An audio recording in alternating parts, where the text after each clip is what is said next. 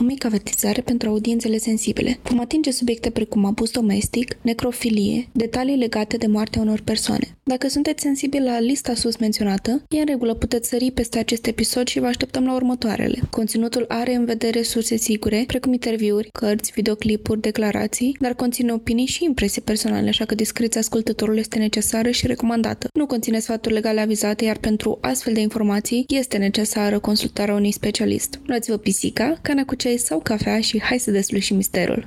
Bună! Salutare! În primul rând, la mulți ani tuturor mamelor, soțiilor, fetelor și tuturor femeilor din viața voastră sau vouă femeilor. Bineînțeles, cu ocazia zile, începutului primăverii și zilei de 8 martie în special. Ne bucurăm să vă avem alături în viața noastră și doresc să dedic acest uh, episod uh, femeilor din viețile noastre. Bineînțeles, uh, fără legătură cu cazul, în general, ca un omagiu.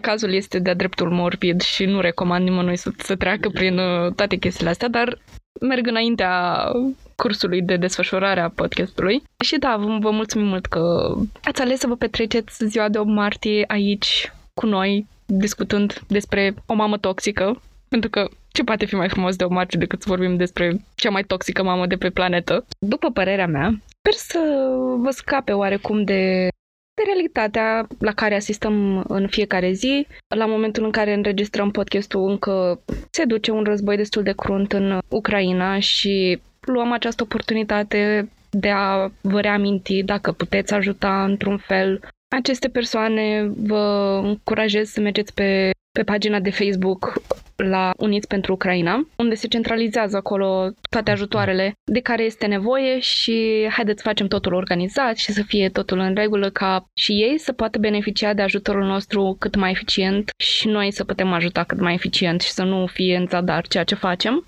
Dar aș lua puțin introducerea, cu toate că episodul trecut am renunțat oarecum la introducere. Deja chestia asta durează de o săptămână și Vreau să vă întreb pe voi cum reușiți să scăpați puțin de realitate și cum reușiți să, să uitați puțin câteva ore de ceea ce se întâmplă în lume. Cel puțin nouă ne este destul de greu să facem asta. Cel puțin mie de când s-a întâmplat deja de o săptămână, mai bine de o săptămână. 9 zile. Da, 9 zile la înregistrarea podcastului și apoi până apare de o, pe 8 martie destul de multe zile de când uh, situația asta se întâmplă și eu, spre exemplu, cititul nu mai reprezintă această scăpare de la lumea reală. Pentru mine mi-e foarte greu să fac asta în ultimul timp, dar am descoperit că am o poftă mai uh, acerbă pentru jocurile video. Țin minte că eram super pasionată de jocurile video uh, în doi, Overcooked,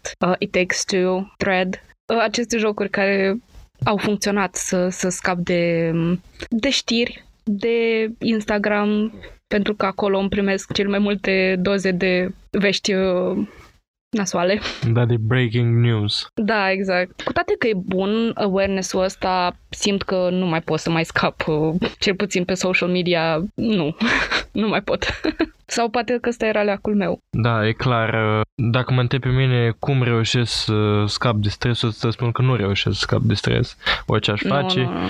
am încercat să învăț, am încercat să mă joc vorba ta, am încercat să citesc, am încercat să mă uit la tot felul de videoclipuri, la filme, la seriale. Nu. Este în spatele minții mele acolo și îmi șoptește mereu. Hai tinere, puneți casca pe cap, ia-ți mitraliera în mână și hai la luptă. Da, poate părea creepy și este pentru mine, deci pur și simplu vocea asta se aude mereu în spatele meu și bine se aude, nu sunt schizofrenic, uh, nu se aude, dar uh, am feeling-ul ăsta că... Trebuie să faci ceva. Trebuie să fac ceva și s-ar putea să nu-mi placă ce o să trebuiască să fac, ce o să fiu pus să fac. Da, există stresul ăsta că o să trebuiască să ne retragem mai spre vest, cu toții, bine, noi cel puțin am făcut un plan de urgență. De urgență.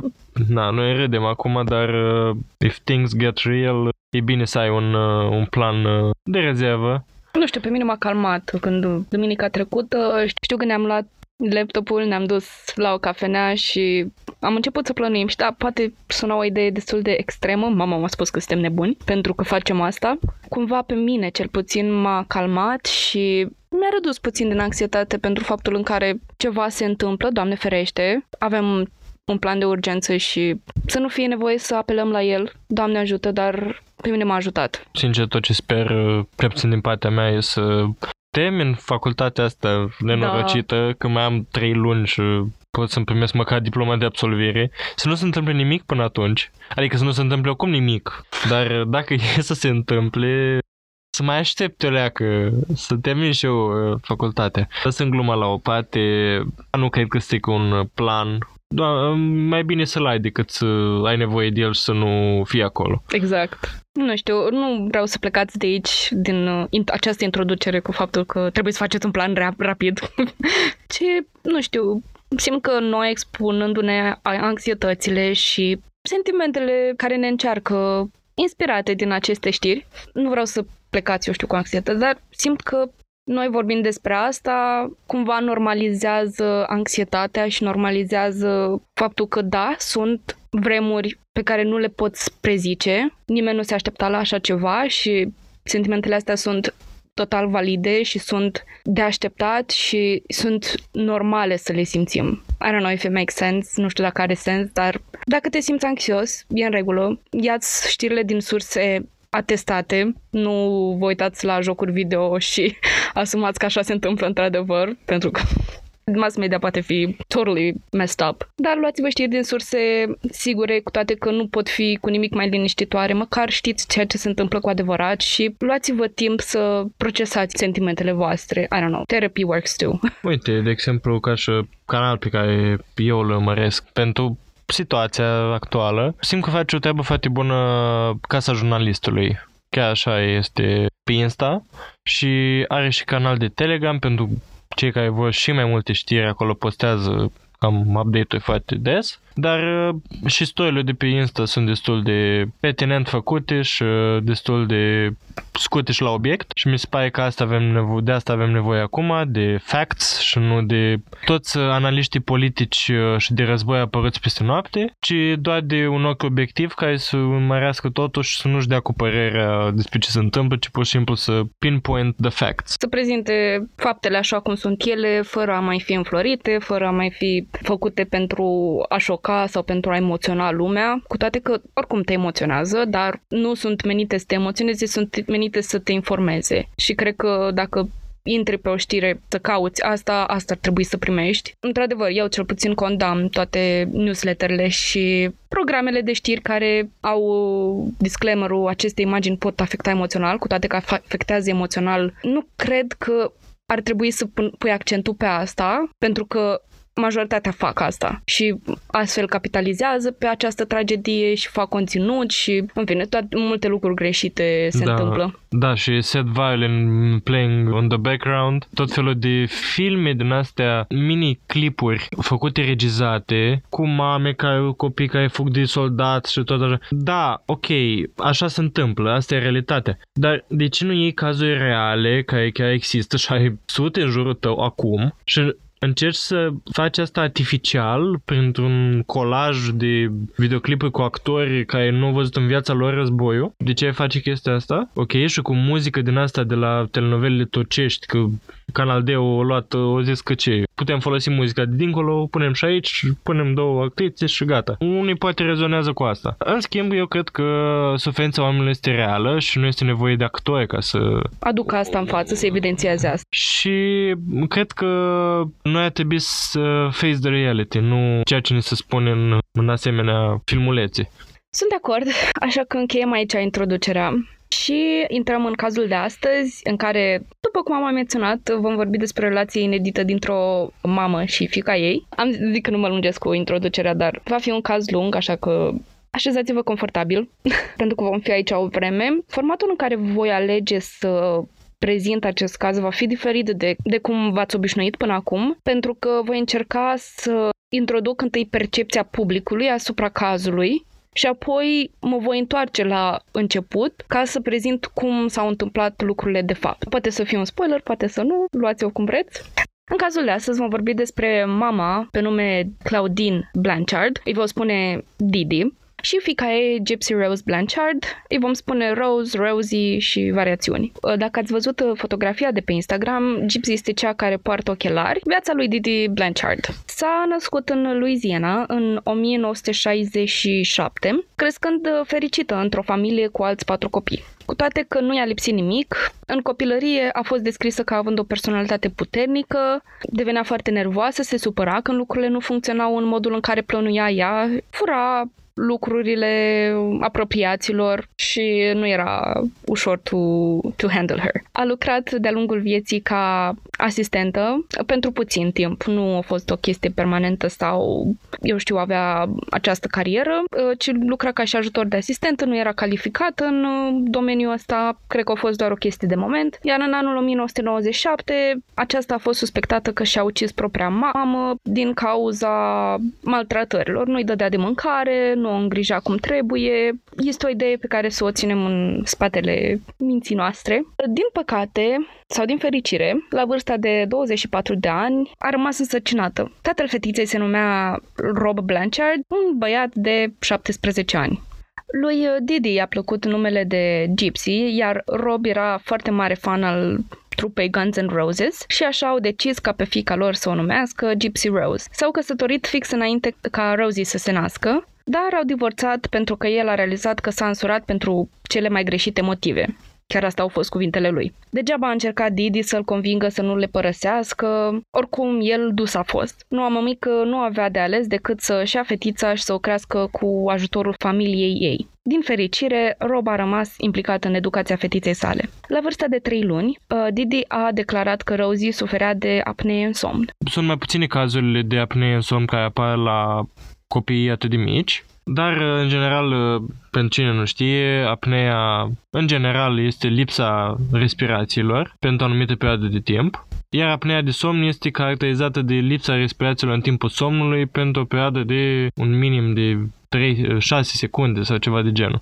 Adică cumva omul ăla nu, copilul în cazul nostru, nou născutul, nu respiră o anumită perioadă de timp. Da, după aceea își continuă respirațiile și în general, cel puțin la adulți, apnea asta de somn e cauzată de obstrucții la nivelul uh, gâtului, ori de limba care cade în spate și obstrucționează și până nu crește presiunea nu își revine și respiră din nou după un timp, ori e ceva neurologic, adică sunt nevi afectați, ori sunt procese tumorale, ori sunt multe cauze și în general se diagnostichează prin, uh, la clinici specializate de somn, adică așa e normal, așa e în Occident, prin polisomnografii și tot felul de astea te duce la clinicile alea să dormi la ei și să-ți monitorizezi tot somnul. Mai târziu, mama ei, Didi, a realizat că copilul suferea de fapt de o serie de boli asociate unei patologii cromozomiale care aparent cauza și dismorfii musculare, fapt ce o forța pe Rosie să folosească o cârjă pentru tot restul vieții sale. Mai târziu a ajuns să fie văzută într-un scaun cu rotile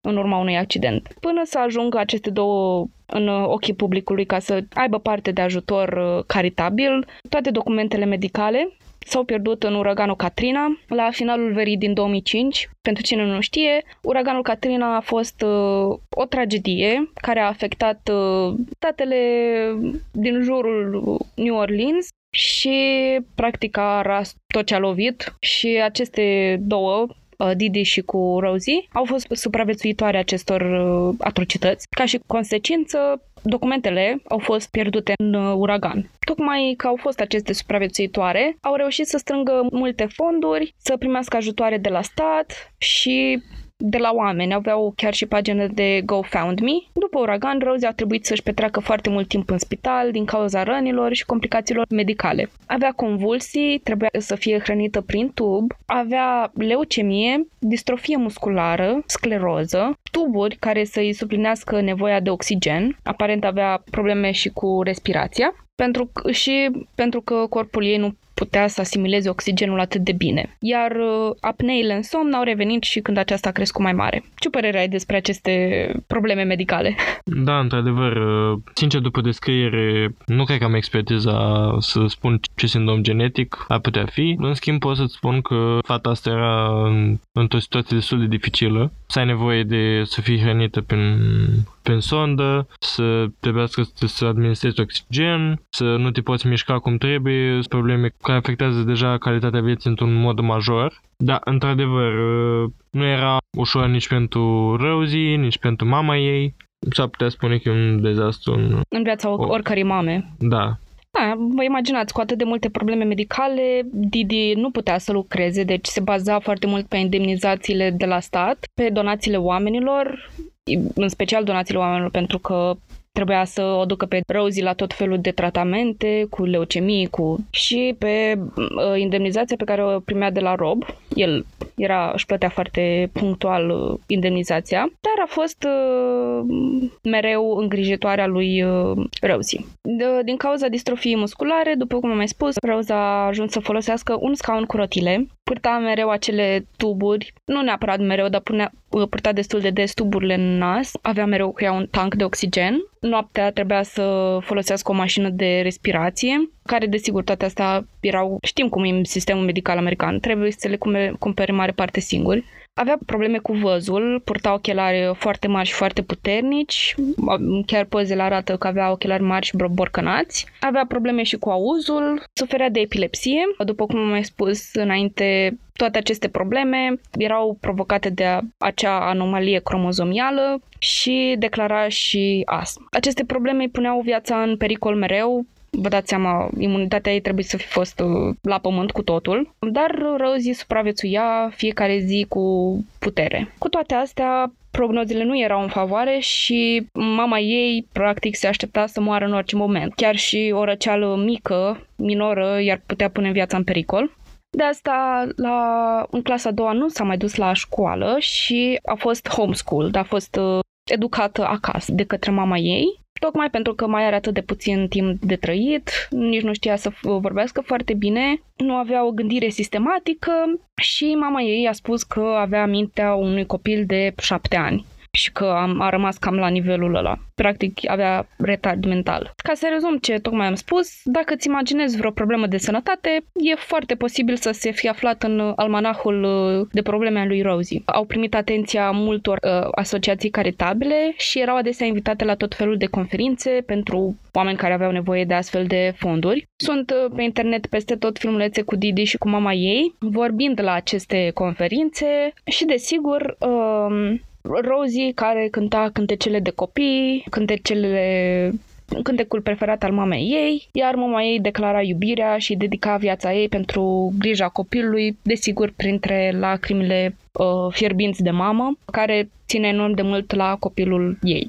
După cum am spus, aceste probleme medicale necesită foarte multe fonduri, mai ales în sistemul medical american. Deoarece erau supraviețuitoare ale Catrinei, o asociație s-a ocupat cu construirea locuințelor pentru oameni aflați în impas în viață. Le-au construit o casă pe strada Volunteer Way, în uh, Missouri. S-au mutat acolo, casa era făcută pe șablonul lor, avea un jacuzzi pentru ameliorarea problemelor uh, musculare ale lui Rosie, aveau o comunitate apropiată în care prietenii le cumpărau ce mai aveau nevoie, uh, îi conduceau la aeroport, asociațiile le plăteau uh, biletele pentru transport pentru tratamentele lui Rosie. Aveau oameni buni, miloși, lângă ele, o comunitate foarte prielnică să îți crești copilul. Și, în fine, în această perioadă în care s-au mutat la noua casă, au descoperit malformații ale creierului ei, așa care înceta dezvoltarea, Didi le spunea tuturor că trebuie să comunice cu Rosie la fel cum ai comunica cu un copil și, desigur, că școala acasă era cea mai facilă opțiune pentru a educa fetița. Viața lor nu era chiar atât de roz. Majoritatea fișelor medicale pe care le adunaseră în timpul vieții lui Rosie s-au pierdut în timpul uraganului Katrina și asta a fost un impediment lui Didi să facă rost de toate aceste acte necesare să dovedească condițiile medicale lui Rose. Pune toate problemele astea medicale, situația lor, pe deasupra unui caz de abuz domestic, în care viața lor de acasă nu era una prielnică. După cum a spus Didi, tatălui Rose era abuziv și nu voia să recunoască că Rose era bolnavă și nici nu voia să fie implicat în viața fetiței. La fel și bunicii lui Rosie, aceștia erau abuzivi, nu creau un mediu propice pentru ca fetița să crească și așa ajutorul de la familie era practic nul. Deci uh, se bazau în mare parte pe comunitatea din care făceau parte. Norocul lor că au găsit oameni care să empatizeze cu aceste două persoane. Deci, ca și rezumat, avem la purtător victimele ale abuzului în familie, implicit abuz domestic, două supraviețuitoare ale uraganului Katrina, o mamă și o fică chinuindu-se de pe o zi pe alta, fără casă, eventual au făcut rost de o casă, o mamă fără job și cu copilul bolnav. Ce poate fi mai înduioșător? Este data de 14 iunie 2015, când o postare pe pagina lor de Facebook a făcut furori. Această postare scria That bitch is dead. Oamenii au nebunit. Ce s-a întâmplat? Au fost hecuite? S-a întâmplat ceva cu Rosie? Nu după mult timp, același cont a comentat sub postare am tăiat acel porc gras și am violat-o pe fica ei mică și inocentă. Țipătul ei a fost atât de asurzitor. Vecini, familie, donatori, toți au panicat. Au chemat poliția. În principal aveau impresia că este un hacker care juca feste, o glumă proastă din partea unor copii, dar aveau de a face cu ceva mult mai grav. Polițiștii s-au mobilizat imediat în fața casei celor două, în caz că sunt în pericol. Ei au crezut că sunt în casă, deoarece mașina adaptată pentru Rosie era parcată în fața garajului. Puteau doar să asume că cele două erau în casă. Dacă erau în siguranță, nu se știe. Mai pe seară a venit și mandatul de percheziție a casei și au găsit-o pe Didi în casă, cum suspectau, în dormitorul ei cu multiple răni provocate cu un cuțit, care nu mai erau compatibile cu viața. Trigger warning, aici voi intra cu detalii grafice cu privire la scena crimei, dați chip puțin dacă sunteți mai emotivi. Corpul lui Didi era așezat în pat cu fața în jos. Cel mai probabil victima dormea în acea poziție la momentul atacului. Pe corpul ei se aflau numeroase răni prin înjunghiere, în zona costală, claviculară, pe gât și practic pe toată suprafața spatelui. Scena era una absolut brutală. Moartea lui Didi nu a fost una ușoară. Când a fost găsită, Didi era deja decedată de două zile. Imagini se găsesc pe Google, dar nu vă recomand să le accesați, sincer. Aici se termină partea grafică pentru cei care au dat skip. Acum toată lumea era speriată pentru Rosie. Ce s-a întâmplat cu ea? Unde este? După starea în care Didia a fost găsită, nu putea să fie bine. Clar aveau de-a face cu un om care a intrat prin infracții în casă și au făcut rău celor două. Pentru că Rosie nu era de găsit, nu era în casă, nu era la cunoștințe, nicăieri. Acum vedița este dată dispărută. Publicul este în șoc total. Un ucigaș este în libertate. Primul lucru pe care l-au făcut agenții de poliție au fost să vadă locația la care postarea a fost făcută. IP-ul a dat roade și avem primul suspect, Nicolas Gaudejan. Noi vă spunem Nick. Au vorbit cu apropiați de familie și acest Nick cu Rosie se cunoșteau. Vorbeau pe Facebook, un membru de-al familiei sau un vecin a declarat că Rosie era în al nouălea cer datorită acestui băiat misterios, deoarece îl considerau iubitul ei. El avea 24 de ani, Rosie era cam pe la 18 ani și gândiți-vă că o fetiță ca Rosie, care visa încă la prințese, îl vedea pe acest om ca prințul venit pe cal alb să o ia cu el. În fine, era încă în acest vis de fetiță în care își dorea să se căsătorească cu el. Făcuse pe ascuns uh, un cont personal de Facebook în care punea postări Citez, am un bărbat minunat care îmi dă speranță, putere, susținere, a cărui iubire este cea a unui prinț din povești. Și toate aceste conversații erau ascunse de mama sa Didi, care nu era de acord cu o relație romantică ce implica pe fica ei, care avea minte de șapte ani. Deci acest băiat a fost primul suspect în cazul morții lui Didi Blanchard. După ce au pus totul cap la cap, poliția s-a mobilizat și au înconjurat casa lui Nick. Nu a durat mult până ca acesta să pre- se predea și să admită că el a ucis-o pe mama lui Rosie. Fiți atenți, el a declarat că el a făcut asta pentru că Rose și-a dorit să se întâmple. Dar de unde și până unde să se întâmple asta? De ce ar vrea Rosie să-și ucidă mama? Mă îndoiesc că voia să păstreze tradiția începută de Claudine, care se presupune că și-a ucis mama. Pentru a avea o imagine de ansamblu mai bine punctată, hai să ne întoarcem puțin la începutul cazului și la momentele în care Didi a născut-o pe fica ei Rosie. Nu știu cât de mult uh, poate fi crezut Nick că Rose și-a dorit asta și chiar dacă și-a fi dorit asta, el nu trebuie să o omoaie pe maică sa. Pare eu că Nu știu, chiar sunt curios uh, ce s-a întâmplat de fapt în toată povestea asta și sunt curios de următoarea chestie. Unde e Rosie? Nu mi-ai spus că a fost găsită. O să afli. Dar, după cum am spus, ne întoarcem puțin la începutul cazului ca să formăm o, o imagine de ansamblu. După cum am mai spus, probabil vă amintiți că nu după mult timp după ce Rosie s-a născut, mama ei a spus că Rosie suferă de apnee în somn. La un moment dat, Rosie a avut și anemie, deoarece nu mânca fără motive descoperite. A fost supusă testelor a fost ținută pe aparate la spital, cât timp era la spital a fost hrănită de spital și nu avea nicio problemă de genul, numai că problemele se nășteau în momentul în care Rosie pleca acasă. Rose a fost pusă pe formulă hipercalorică, tocmai pentru a suplini, să nu se înțeleagă că acum dau sfaturi medicale, nu fac asta. Ar trebui, dacă există probleme de genul, ar trebui să consulți un medic, dar asta s-a întâmplat în cazul lor. Mai târziu în viață, după cum am spus, mai târziu în viață a ajuns să sufere de leucemie, astm și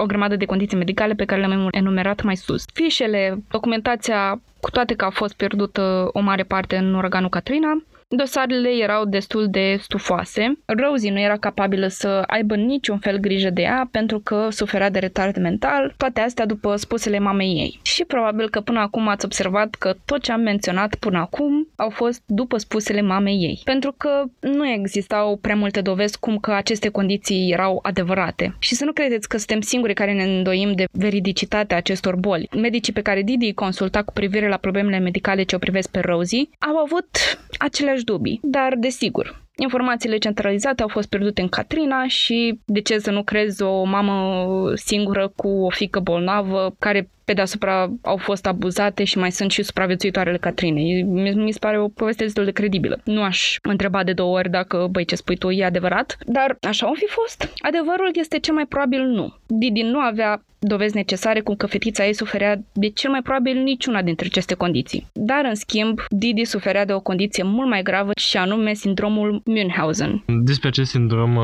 am auzit. Vă recomand povestirile care stau la baza numelui acestui sindrom și anume istorisirile baronului Münchhausen, care acest baron în aceste povestiri era omul ăla, unchiul ăla care înflorea absolut orice poveste, sconea minciuni la fiecare secundă. Ca și exemplu, a spus că odată a căzut într-o groapă foarte adâncă și ca să iasă din ea, pentru că nu putea ieși, practic s-a tras singur de păr în sus și s-a ridicat la suprafață. Wow. Da. Deci erau uh, genul ăsta de minciuni și de acolo și numele sindromului, care constă în uh, dorința asta compulsivă de a minți și nu neapărat ca să...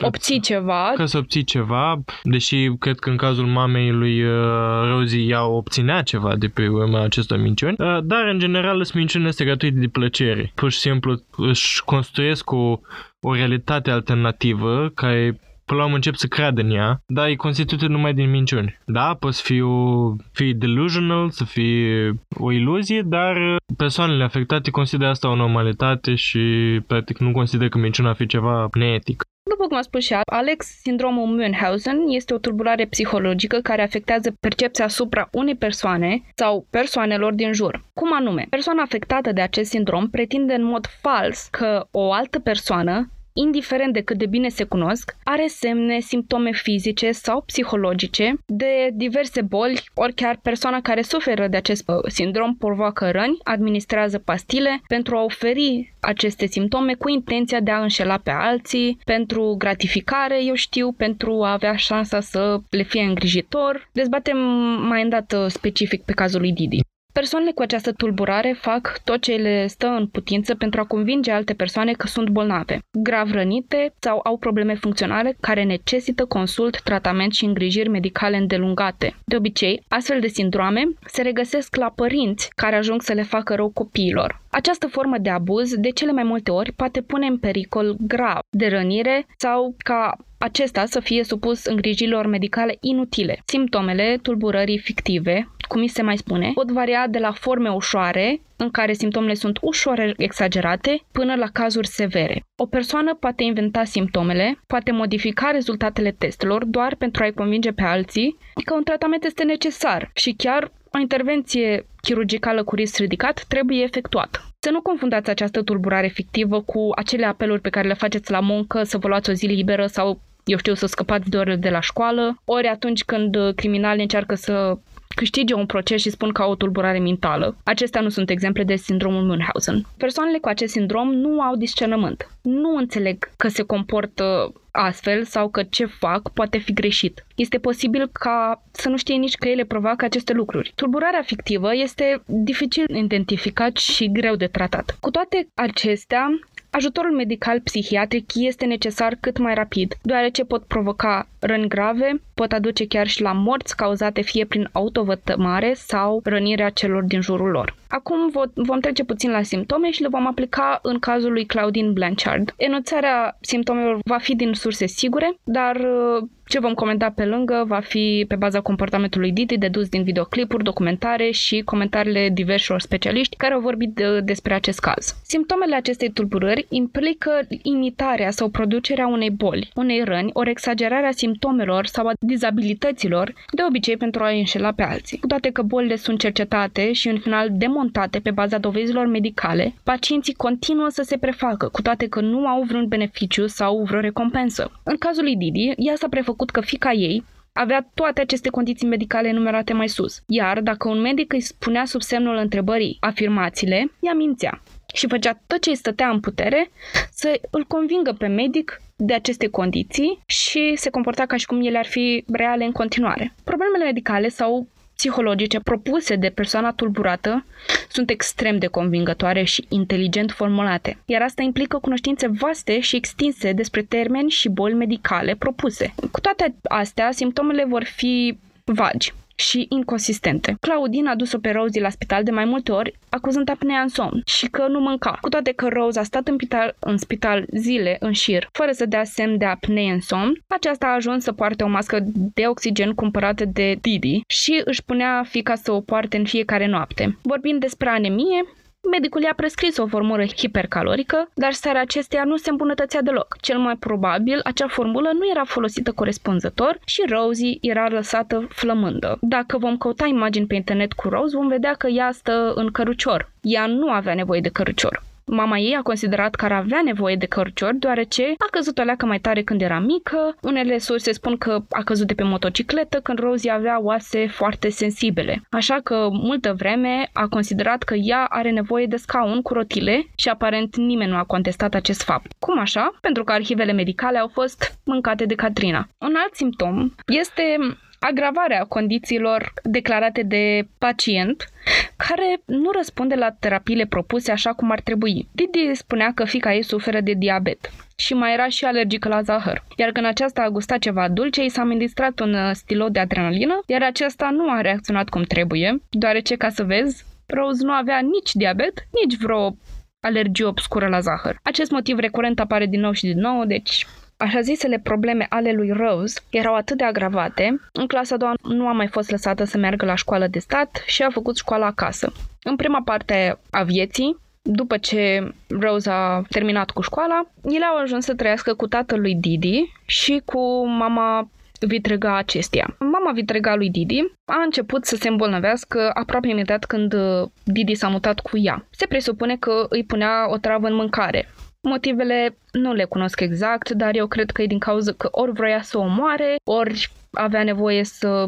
aibă grijă de cineva, probabil tot ca parte a sindromului Munchausen, despre care am vorbit mai înainte. Oricum, degetele familiei se îndreaptă către Didi, ca vinovată în acest caz. În acest timp, Claudina a fost arestată pentru falsificare de cecuri și alte infracțiuni minore și a trebuit să petreacă ceva timp la închisoare. Timp în care Rosie a stat cu bunicii ei, și vă întrebați, ca și mine, de ce toată lumea o suspecta pe Didi că o trevește pe mama ei vitregă? Pentru că în timpul în care Didi era plecată din oraș sau cât a fost la închisoare, mama vitregă era fresh ca o panseluță. Se simțea perfect și, pe lângă asta, Cotiei cu pesticide din grădină îi lipseau câțiva mililitri. Didei s-a întors de la închisoare, au mai stat uh, împreună cu părinții ei în timp, timp în care desigur că încă continua să o trevească pe mama sa vitregă, dar uh, s-a mutat uh, într-un loc în care au trăit uh, în case puse la dispoziție pentru oameni nevoiași, trăind din indemnizații de la stat pentru bolile lui Rose și cu ajutorul uh, de la Rod. Cele două vizitau spitale în continuu, după spusele lui Didi, Rose suferea de atacuri cerebrale de câteva ori pe lună și a fost pusă pe medicamente anti-atacuri cerebrale.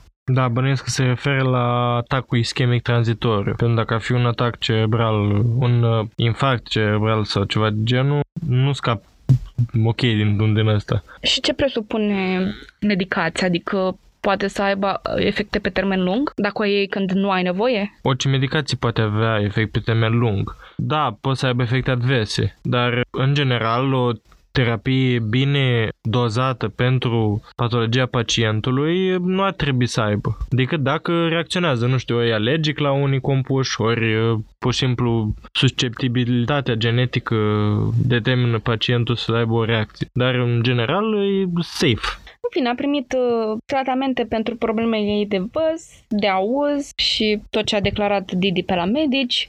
Rose a trecut și prin multiple operații să rezolve scleroza sau mai știu eu ce probleme avea. În 2005, uraganul a venit și a distrus tot ce aveau cele două, incluzând certificatul de naștere al lui uh, Rose și, desigur, actele medicale. O oportunitate bună ca Didi să mai născocească probleme pentru Rosie, fără să aibă dovezi, sub pretextul că acestea au fost distruse în timpul uraganului. În 2008 s-a mutat în uh, casa lor construită de Habitat for Humanity uh, pe strada Volunteer în Missouri. Sunt uh, videouri cu cele două pe internet când au intrat în casă, s-au bucurat de toate avantajele pe care le oferea acest nou habitat și este o, un videoclip cu Didi care cu Rosie care spune că uh, finalurile fericite nu sunt numai în uh, basme. Uh, după asta, mai multe asociații caritabile au sărit în ajutorul celor două și au căzut în plasa lui Didi. Aceștia le asigurau tot felul de beneficii pe care le-am mai menționat. Călătorii la Disneyland, să o bucure pe Rose, călătorii cu avionul, tratamente medicale, chiar erau forță cu fondurile alocate lor. Rob, tatăl fetiței, nu era acest abuzator care uh, pretindea Didi că este. Acesta a încercat din răsputeri să facă parte din viața lui Rose, îi trimitea jucării, încerca să programeze vizite cu fica lui, o ducea în tot felul de locuri, dar Didi nu îl lăsa să se implice prea mult, încerca adesea să îl elimine cât de mult posibil pentru a continua această portretizare a mamei singure care se descurca greu, fără niciun ajutor, care pe deasupra mai era și abuzată și după minciunile ei spunea că este drogat și alcoolic. Când acesta a sunat-o pe Didi să o lasă să vorbească cu Rosie de majoratul ei când a împlinit 18 ani, Didi a spus ca nu cumva să-i menționeze lui Rosie pentru că ea crede că are 14 ani, nu 18. Ne aflăm într-o situație lipicioasă, e greu de înțeles ce vrea să facă femeia asta, dar multe mai urmează. Publicul, la fel ca și noi, la începutul episodului, avea impresia că Didi este această neajutorată, care nu primea banii de indemnizație de la fostul ei soț și Rosie, sărăcuța, este forțată să trăiască fără tată, care pe lângă că nu este prezent în viața ei cum ar trebui, pare să fie și abuziv. Totul la tenta orchestrare a lui Claudine. Publicul era îndrăgostit până peste cap de micuța Rosie. Pe lângă situația pe care tocmai am expus-o, aceasta avea ochelari mari, o voce de copil absolut adorabilă. Mie mi se pare nervantă, dar aparent a reușit să înduioșeze multe inimi astfel. Didi o rădea în cap ca să ofere impresia că aceasta trecea prin chimioterapie și uneori o îmbrăca în peruci și rochițe de prințesă ca să indulcească soarta acelui, acestui copilaș năpăstuit de realitate. Nu aveai niciun motiv să crezi că nu e adevărat. Eu acum am abordat uh, subiectul pe un ton destul de nervos pentru că, într-adevăr, femeia asta a reușit să pro- prostească atâția oameni, să le dea bani care meritau să meargă la persoane care meritau cu adevărat să primească aceste fonduri și pe lângă asta a fost un caz destul de mare în America, aceste două. Au făcut în conjurul Americii și toată lumea era practic la picioarele lor. Mulți oameni, după ce adevărul a ieșit la iveală, mulți oameni și-au pierdut încrederea în carități, în asociații și uh, au început să devină sceptici în ceea ce privesc cu oamenii neajutorați. Ne uităm la comportamentul lor din afara mediului privat și o vedem pe această mamă care îi ține mâna copilului ei în semn de grijă. Sau cel puțin așa credem noi, publicul, când de fapt de fiecare dată când Rose este întrebată despre bolile ei și despre cum se mai simte, ea spune că e bine. Dar Didi se dă de gol strângându-i mâna tare ca să o avertizeze că trebuie să fie foarte atentă cu ceea ce spune. Adică să nu dea din casă că ea nu este bolnavă, trebuie să se simte rău, constant ca să primească fonduri, desigur. Deci, din acest gest tandru la prima vedere, deducem că de fapt era un semn de avertizare, un semn de control uh, menit să o manipuleze pe Rosie. Iar în viața privată, la un moment dat Rosie și-a dat seama că poate merge și Uneori era văzută de vecini în casă pe piciorușele ei, era bătută cu umerașe, sau cu orice prindea la mână, era legată de pat, practic în mod brutal abuzată de către propria ei mamă, pe care noi o considerăm atât de iubitoare și grijulie. Se duc să vadă un medic, un neurolog, care pune la îndoială dosarul stufos al lui Didi, de care nu se atingea nimeni. Și-a dat seama că diagnosticele de scleroză și de retard mental erau false. Desigur că după ce teste Desigur că după ce teste minuțioase au fost conduse ca să dea dovezile la dosar. Când Didi a văzut asta, a început să se certe cu medicul, să conteste competența acestuia și, desigur, nu s-au mai dus la acel cabinet deoarece nu îi oferea răspunsurile corecte. Doctorul nu a renunțat. S-a pus cu burta pe treabă și a dat telefoane în stânga și în dreapta la medici și spitale ca să afle ce cu Didiș și cu Rosie. Desigur că cercetările lui au dat roade și că a găsit că nu suferea de multe condiții medicale pe care Didi le punea în cârca lui Rosie. Când a dus problema mai departe, i s-a spus să o lase mai moale și că familia Blanchard este respectată și nu trebuie să fie contestată. M-am întrebat eu de ce aveau această mare încredere când clar dovezile medicale nu erau corespunzătoare. Eu am venit cu o teorie. Eu zic că pentru că vizitau atât de des spitalul și procedurile medicale prin care Rose era supusă, atrăgeau fonduri, iar aceste instituții aveau doar de câștigat stat. Toate procedurile oricum nu erau plătite de ele, deci banii nu din buzunarul lor se duceau, ci din buzunarul donatorilor și a asociațiilor. Există un apel anonim la poliție asum că poate fi doar de la acest medic, în care a acuzat-o pe Didi de proastă îngrijire a copilului. După ce protecția copilului a făcut cercetări, nimic nu s-a schimbat. Didi și-a făcut treaba manipulativă, juncând cărțile de victimă a abuzurilor din partea fostului ei soț, a familiei și așa mai departe. M-am focusat prea mult pe Didi și mă îndrept acum spre Rosie. Mi-e atât de milă de fetița asta care e efectiv manipulată de mama ei, nu poate face nimic să scape din situația în care se află și pe lângă asta îi se dădea medicație pentru a înceta gesturile. Practic era drogată de propria ei mamă ca să aibă această atitudine adormită, avea sialoree și abia putea vorbi. În spatele cortinei, Rose creștea, devenea tot mai interesată de corpul ei, trecea prin pubertate și schimbări hormonale. Nu știu dacă am menționat, nu avea retard mental. Ea Bine, nu pot să spun că gândea ca un copil normal pentru că nu a fost expus lucruri la care uh, copiii normali sunt expuși, adică că mama ei o forța să se uite la desene animate în continuu, se uita la filme Disney, filmele Disney erau preferatele ei, nu putea să aibă parte de dezvoltarea în concordanță cu vârsta ei. Nici nu, nici nu mergea la școală, în fine, înțelegi ideea. Și în fine, era interesată de băieți, lucru care nu mai putea fi mascat de prinți, prințese și desene animate. Rose și-a făcut uh, pe un cont pe acest site de întâlniri care era creștin, prin care a întâlnit un băiat pe nume Nicolas Godejan, care a fost prințul pe cal alb care a salvat-o pe Rose. Aceștia își trimitau pe ascuns mesaje, el a introdus-o în lumea BDSM-ului,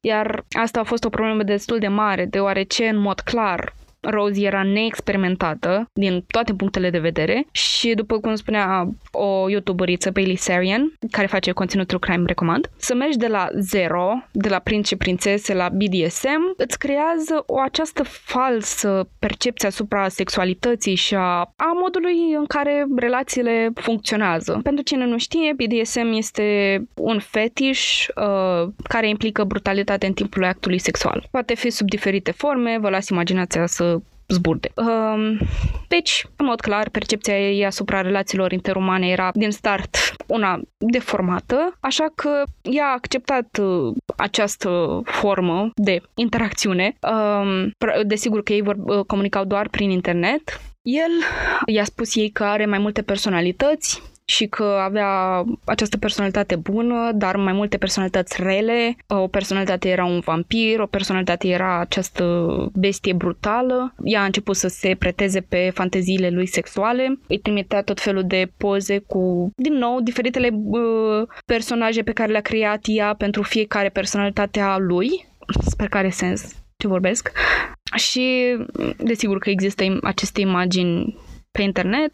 El postează imagini cu BDSM, cu prințese. Aparent există imagini de genul. Mi-aș fi dorit să nu le văd vreodată, dar ok. Și ea le accepta și spunea că, vai, erau în mare parte cu prințesa și bestia, cu Bel. Și, în fine, căutați mesajele dintre ei că sunt domeniu public, cred.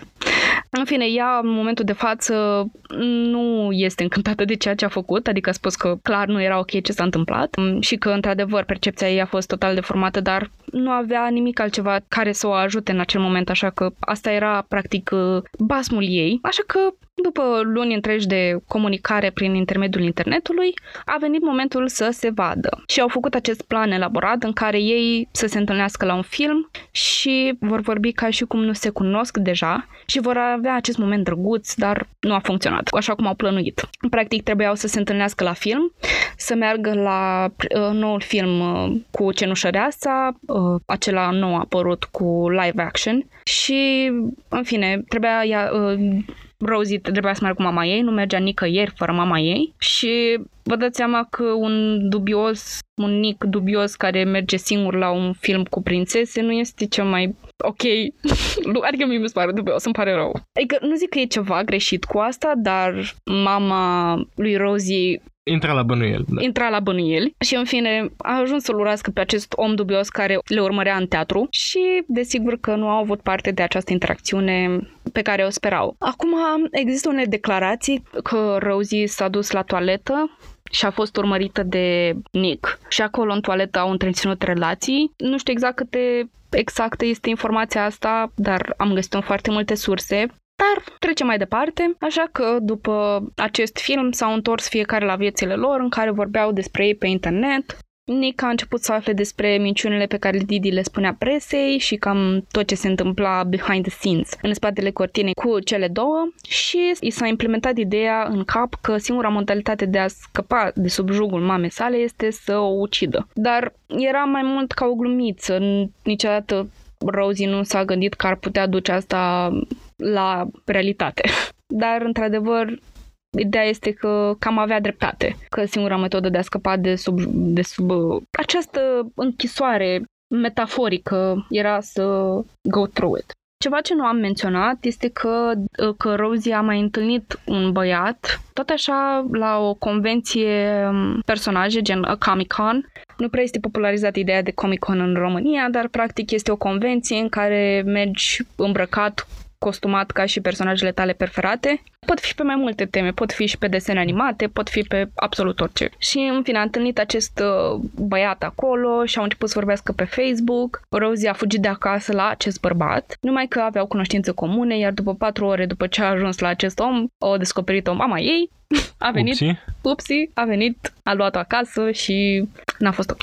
O mai jiu câteva boli a doua zi, nu? La un moment dat, chiar și Didi i-a descoperit uh, laptopul ascuns. Practic și-a, uh, Rosie și-a cumpărat un laptop special ca să poată vorbi cu acești băieți pe ascuns, pentru că nu avea voie să umble pe laptopul familiei, trebuia să folosească un laptop adiacent ca să nu mă descopere mama, mama ei, dar până la urmă i-a descoperit laptopul, a devenit foarte nervoasă, i l-a sfărmat cu un ciocan și a amenințat-o că dacă cumva o mai prinde că vorbește că umblă pe laptop sau că mai comunică cu alte persoane străine, o să-i uh, sfărâme și, uh, și degete de la mâini ca să se asigure că nu va mai vorbi cu nimeni. După acest eveniment, într-adevăr, uh, Rosie a fost speriată și a fost practic convinsă să elaboreze acest plan în care Nick să vină acasă la cele două, în Missouri, și să o elibereze pe Rose din lanțurile mamei sale. În toiul nopții, pe 14 iunie, după cum am spus mai devreme, Nick a intrat în uh, casa celor două, în camera lui Claudine și a înjunghiat-o de multiple ori, iar aceasta a murit în agonie. După această scenă, Nick s-a dus în camera lui Rosie, a trezit-o și au întreținut relații intime. După declarațiile lui Rosie, Nick își dorea să trigger warning, dați puțin skip dacă sunteți mai sensibili, a intenționat să violeze cadavrul lui Didi. Dar Rosie s-a, s-a sacrificat ea și a spus uh, hai să facem noi doi asta, nu e greșit să faci în fine, înțelegeți ideea. No hanky panky. No hanky panky. Și, în fine, el spune că a fost o relație consensuală, că au primit uh, acordul ca ei doi să întrețină astfel de relații. Ea a spus că nu a fost nimic consensual în această relație și practic a luat asupra ei ceea ce trebuia să-i se întâmple mamei ei. În fine, cadavrului mamei ei. După ce au terminat ei treaba, au luat cei 4.000 de dolari de sub salteaua lui Didi și au plecat să stea într-un motel, ca a doua zi să pornească la drum, să fugă probabil de poliție. Au trimis prin poștă arma crimei, cu mănuși și tot ce au mai folosit uh, Nick în uh, treaba pe care tocmai a făcut-o, iar adresa la care au trimis pachetul a fost foarte inteligent aleasă, care era de fapt și casa lui Nick, pentru că de ce să nu faci asta? Oricum, duși au fost la casa acestuia, pentru că vrei să te ascunzi în locul unde ascunzi și șarma crimei, iar uh, după o zi, două, Rose a folosit telefonul lui Nick ca să trimită acele mesaje pe care le-a menționat la începutul episodului. Numai că nu au oprit locația telefonului și adresa IP era disponibilă. I-au ajutat pe autorități să-i găsească pe cei doi și să îi ducă exact unde trebuia, și anume la adresa la care cei doi se ascundeau. Amândoi s-au predat poliției imediat. Și așa a apărut WhatsApp-ul cu end-to-end encryption. Imediat uh, poliția a fost anunțată de oameni ca să nu mai doneze banii paginilor ce fac strângere de fonduri pentru Didi și Rose, pentru că e posibil să fie ceva putred la mijloc. Filmări în care Rose putea să meargă pe picioarele ei au ieșit la suprafață și lumea a aflat până la urmă despre manipulările prin care Rosie trebuia să trăiască zi de zi. Cei doi au fost duși la audieri unde el a mărturisit tot ce a făcut și că nimic nu și că nu ar fi făcut nimic din toate astea dacă Rose nu i-ar fi cerut. Pe de altă parte, Rosie, în interviul ei, când a primit vestea morții mamei ei, a început să plângă frenetic, în, în părere de rău pentru mama ei, dar det- detectivii au spus că știu deja că ea a fost implicată în asta și că nu are sens să mai mintă și să se mai prefacă. Ea a mărturisit abuzurile și minciunile pe care, pe care le spunea la manipulările mamei sale și că Nick a venit cu ideea de crimă și a pus-o în practică. În final, cei doi au fost judecați separat, pentru că clar nu se compară situația celor doi, cu toate că au participat la aceeași crimă.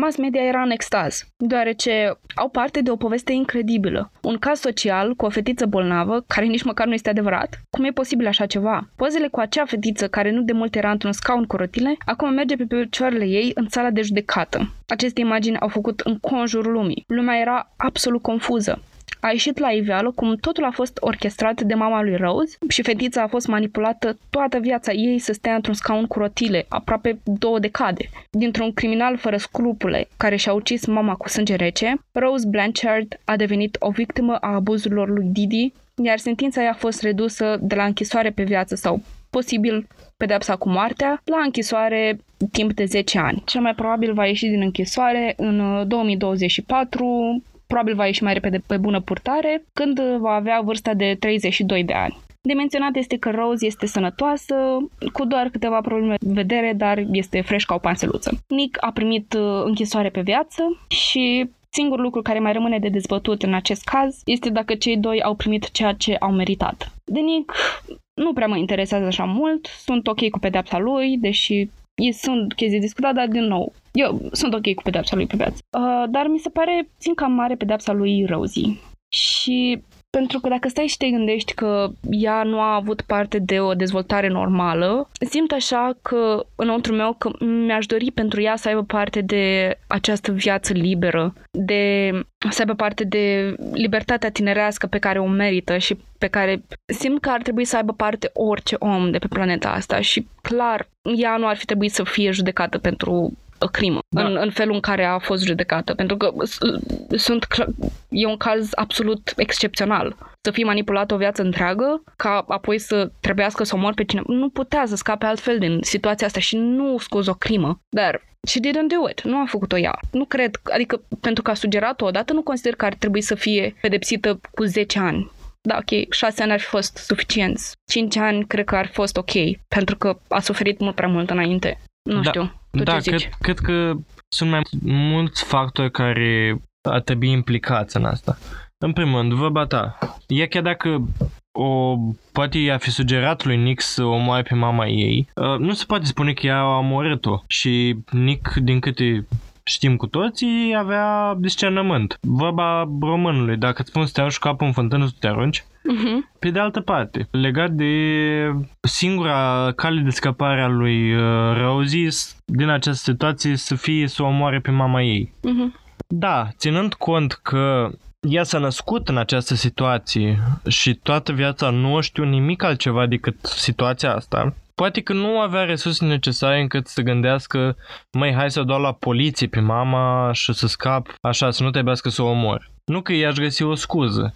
Da, un om normal, în mod normal, dacă un om normal ar suna la poliție, pur și simplu, sau Nu știu, ea... ar ieși public și ar spune, a ieșit la geam și ar începe să țipi că sunt sănătoasă. Da, dar o victimă a manipulării, vedem astea și în... A fost abuzată fetița, n-ai ce, n-ai ce zice. Ea a fost o victimă a manipulării. Aceste victime nu prea au puterea să iasă să spună ceva. Într-adevăr, ea acum a spus, a dat un interviu. Vă recomand uh, ca și mm, surse, desigur, găsiți o grămadă de surse pe YouTube cu cele două. Uh, Este un serial pe Netflix foarte interesant, foarte bine făcut, uh, The Act, actul, și uh, un documentar tot așa pe HBO, Mommy Dead and Dearest se numește, care vă recomand uh, din nou să-l, să-l vizionați pentru că sunt interviuri cu cei implicați în acest caz.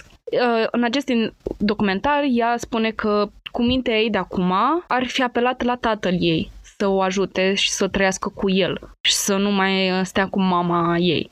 Dar la ce a trăit fetița asta în spatele cortinei mi se pare absolut sfârșitor. Să trăiești 20 de ani într-un scaun cu rotile și să nu simți că ai voce, să fii drogată constant, să fii bătută, să fii legată de pat, să fii în felul ăsta maltratată. Nu poți să spui că ar fi trebuit să facă asta, ar fi trebuit să facă asta. E, e incorrect pentru ea. Da, de asta spun că e vorba de cum, cum își vedea ea lumea din jur și cum a crescut. Practic, un copil, dacă îl crești de când se naște numai într-o pădure, o să crede că toată lumea E o e, form, pădure. e formată dintr-o pădure. Un copil pe care îl crești certitudinea că are multe patologii și că așa trebuie să fie viața lui, așa va crede în continuare. Ceea ce mă frapează pe mine este faptul că nu au fost contestate diagnosticele mai de mult, adică știu că cel puțin la noi vorba aia, nu suntem o țară dezvoltată, din acest punct de vedere foarte tare, în momentul în care vine un pacient la tine, sau cu mamă, sau cu aparținător, și spune că, uite, am asta, asta, asta și asta, și spune că s-au pierdut actele și așa, îți face altele. Și îți face altele pe baza unor uh, diagnostici. Nu poți nici la noi în țară să pui, de exemplu, un diagnostic nici măcar de anemie, fără să ai o valoare a hemoglobinei scăzută. Doar așa, adică în anii 1900 și ceva să făcea chestia asta, că era palid de la față și ziceai că e anemică. Anemia a fost singurul lucru de care a suferit Rosie, pentru că, într-adevăr, cred că nu era hrănită suficient de către mama ei ca să... Că tot zicea că, vai, nu mănâncă săraca. Dar nu-i dădea de mâncare ca să mănânce. Uh, Da, și aici intervine din nou lipsa de uh, profesionalism a medicilor de peste tot. Există medici care, într-adevăr, pun diagnostic pe foaie din ce spun părinții. Dacă vede o mamă că spune că ai distrofie și ai toate astea, și ai... a, înseamnă că ei mai știe mai bine, că e mama Exact. ei.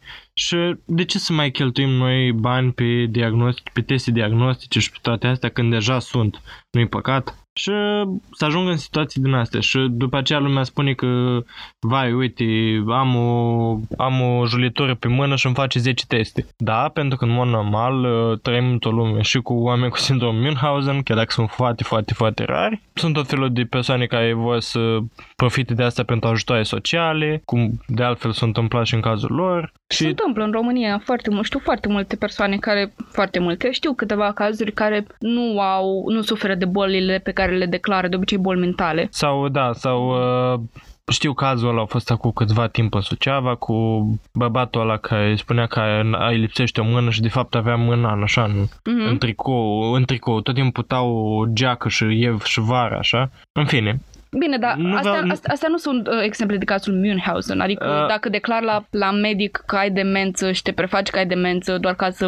ai parte de ajutor social, sau nu este neapărat sindromul Münchhausen. Adică există cazuri mai grave mai exagerate când vine vorba de acest sindrom. Bine, da, dar ideea centrală este că sunt oameni care vor să profite sau interesul lor este să prezinte uh, situația cum vor ei. Exact. Iar tu ca medic trebuie să fii imparțial, nu trebuie să, să asculți vocea târgului, ci trebuie să, să asculți vocea rațiunii tale. Unii o fac, unii nu o fac și asta cred că rămâne pe altă discuție, dar uh, ideea centrală este că, uite unde s-a ajuns.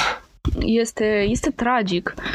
Ca și fun fact, uh, sindromul Münchhausen se regăsește și în filmul It, luat după cartea lui Stephen King. Uh, există băițelul ăla care uh, nu era lăsat de către mama lui să meargă nicăieri cu prietenii lui, dacă mai ții minte. Și ex- Timmy parcă îl chema, nu mai țin minte numele lui, m-am uitat de mult la It. Dar uh, există acolo o mamă care tot așa e nu este ipohondră, dar are sindromul Münchhausen și nu îl lasă pe copilul ei să facă nimic pentru că e frică să nu se îmbolnăvească. Știu că comenta tot așa cineva pe, pe tema asta că, uite, mama din IT, această mamă specifică din IT, avea tot suferea de sindromul Münchhausen. Just as a fun fact, ca să destindem puțin atmosfera greoaie care s-a creat. Dacă vă decideți să donați actelor caritabile, faceți-vă research-ul dar în realitate nu poți ști care este caritatea și care nu. Avem uh, foarte multe găuri în sistem, uh, din păcate, și abiz de problema asta, cum de medicii nu au contestat niciodată, cred că erau interese monetare la mijloc mai mult decât etice. Și ne gândim la câte condiții erau puse în cărca lui Rosie, ne dăm seama că procedurile erau costisitoare și banii se duceau toți în buzunarul sistemului medical, iar uh, oamenii care prestau astfel de servicii era în interesul lor să presteze aceste servicii și este clar că e uh, greediness-ul, este lăcomia la mijloc care spune cuvântul înaintea profesionalismului. Îmi pare rău că s-a ajuns la asta, dar uh, mă întreb către voi, dragi ascultători, dacă voi considerați că Pedepsa primită de Rosie este cea potrivită sau merită mai mulți ani de tinerețe de care să se bucure. Sper că v-a plăcut acest episod. La mulți ani tuturor, uh, tuturor persoanelor celebrate în această zi și ne auzim la următorul episod. Sperăm la fel de interesant. Alex, vreun indiciu? Da, apropo de indicii, în ultimul timp uh, fac stagii de geriatrie care se ocupă cu persoanele în vârstă, ceea ce mi se pare într-adevăr o materie foarte ageistă, pentru că cumva ne se implementează că trebuie să tratăm pacientul numai, nu că numai, în principal în funcție de vârstă pe secția de geriatrie.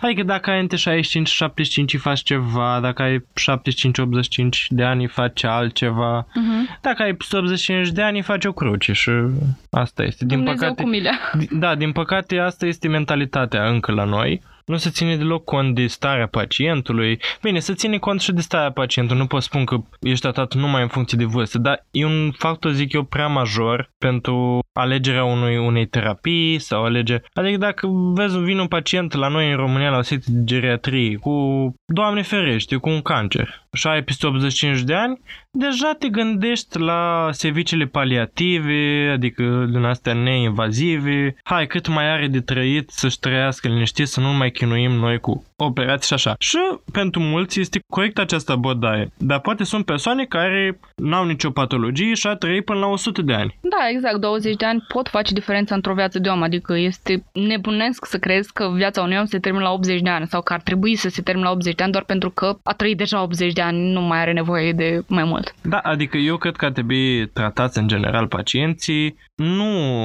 pe seama vârstei, ci pur și simplu pe seama capacității lor de a suporta un tratament. Că da, într-adevăr, unii bătrâni sunt mult mai fragili ca o persoană mai tânără, dar sunt și unii bătrâni care, vorba vine, ridică munții. Date când peste asta ne vom ocupa de o persoană mai uh, în etate, așa ca să spun, uh, în termeni mai uh, juridici în cazul viitor, dar mai multe vă vom spune chiar atunci. Vă așteptăm, pa! Pa!